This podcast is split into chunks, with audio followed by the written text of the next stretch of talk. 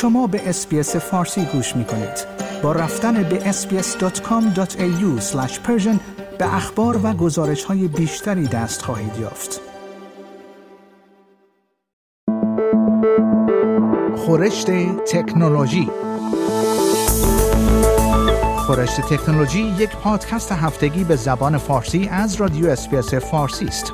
پادکستی که در آن از گجت ها یا ابزار تکنولوژیکی جدید گرفته تا نوآوری های جدید در جهان فناوری و یا حتی ویدیوها و اخبار داغ در شبکه های اجتماعی می‌پردازیم.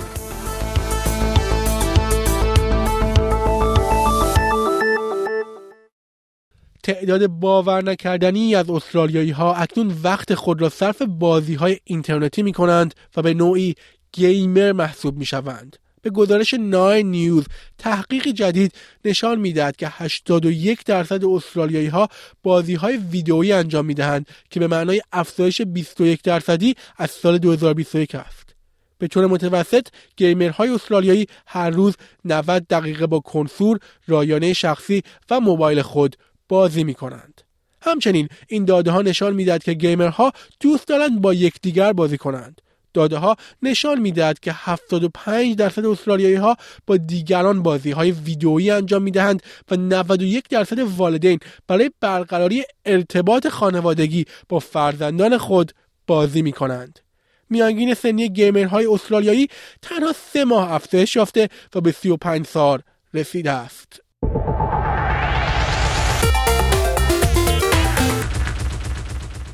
به گزارش news dot com اسکوترهای الکترونیکی که به معنای واقعی کلمه بر سر افرادی که قانون را زیر پا می‌گذارند فریاد می‌زنند به ملبورن میآیند. ملبورن به تازگی گروهی متشکل از 25 اسکوتر الکترونیکی لایم مجهز به قابلیت های دوربین پیشرفته را عرضه کرده است. شورای شهر ملبورن اعلام کرده است که اسکوترها از تشخیص مسیرهای پیاده روی و هشدارهای صوتی در زمان واقعی برای سرکوب اعمار غیرقانونی استفاده خواهند کرد. مثلا اگر اسکوتر در خارج از منطقه تعیین شده خود مثل پیاده رو قرار بگیرد سیستم فریاد فعال می شود. از دیگر فناوری های این اسکوترها می توان به سیستم های هوش مصنوعی برای تشخیص و بازدارندگی الکل اشاره کرد. ملبورنی ها از زمان معرفی اسکوترها در فوریه سال 2021 5 میلیون بار سوار آنها شدند. اگرچه شکایت های مختلفی هم از استفاده غیرقانونی آنها وجود دارد.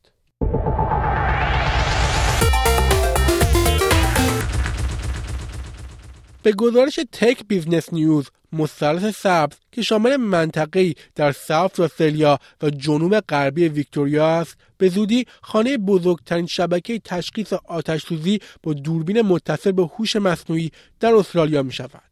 این سرمایه گذاری در فناوری از تشخیص سریع و دقیق آتش استفاده می کند و محافظت از جوامع و جنگلهای مزرعه که یک صنعت حیاتی را در اولویت خود قرار می دهد. این دوربین های با کیفیت بالای پنو ای آی با استفاده از هوش مصنوعی و نرم افزارهای مدرن به شناسایی و مشخص کردن اشتعال های جدید می‌پردازد و به متخصصان آتش در عرض چند دقیقه هشدار صادر می کند. پنو ای آی در حال حاضر به طور فعال در استرالیا و ایالات متحده آمریکا فعالیت می کند. در مجموع پنو زمینی به مساحت بیش از دو ممیز چهار میلیون هکتار را زیر نظر دارد. این هوش مصنوعی در چهار ایالت استرالیا خدمات ارائه می دهد. نیو ساوت ولز، کوینزلند، ساوت آسترالیا و ویکتوریا از این ایالت ها هستند. این دوربین ها با بهرهگیری از قدرت هوش مصنوعی و فناوری نوید کاهش اثرات مخرب آتش ها و حفاظت از جان انسان ها و زیستگاه های طبیعی را می دهد.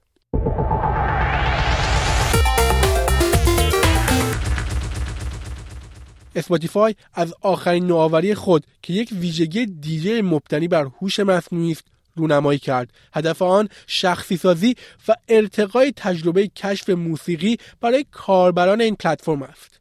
این حرکت به عنوان پاسخی مستقیم به اقدامات اپل میوزیک در شخصی سازی برنامه خود است.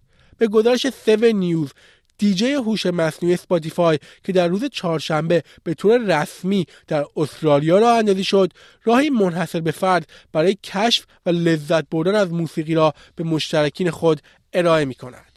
با استفاده از قدرت هوش مصنوعی این ویژگی لیست هایی از موسیقی را ارائه می کند که مطابق با اولویت های کاربر تاریخچه گوش دادن و خلق و فرد است. AIDJ از یک الگوریتم پیچیده استفاده می کند که عوامل مختلفی از جمله عادات گوش دادن، هنرمندان مورد علاقه و لیست های تولید شده توسط کاربر را تجزیه و تحلیل می کند.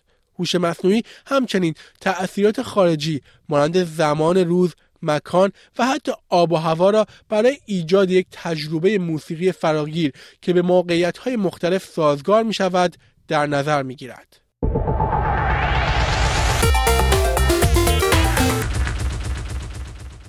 کارشناسان روسیه ناظر بر فضاپیمای بدون سرنشین لونا 25 در ماه تجهیزات علمی آن را روشن کرده و پردازش اولین داده ها را شروع کردند. به گزارش سکای روسیه قصد دارد به اولین کشوری تبدیل شود که فرود نرم روی قطب جنوبی ماه انجام دهد. تصور می شود در این منطقه یخ قرار داشته باشد. آژانس فضایی راس کازمس روز یکشنبه در بیانیه گفت که این فضاپیما به پرواز خود به سمت ماهواره زمین ادامه می دهد و تمام سیستم های دستگاه ایستگاه خودکارش به درستی کار می کنند. مأموریت آن جمعآوری نمونه از سنگ و قبار برای به دست آوردن درک محیط برای یک پایگاه بالقوه است. البته کشف یخ می تواند اتفاقی تاریخی باشد چرا که این ممکن است برای سوخت و اکسیژن و همچنین برای آب آشامیدنی استفاده شود.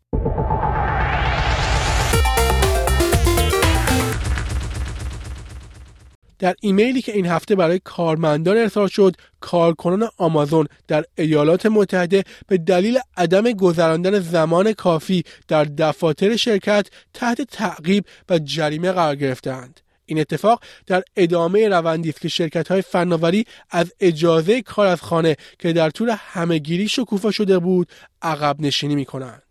بر اساس ایمیل های به اشتراک گذاشته شده با فاینانشال تایمز به برخی از کارکنان روز چهارشنبه هشدار داده شد که انتظارات را برای کار در دفتر در حداقل سه روز در هفته تأمین نمی کنند.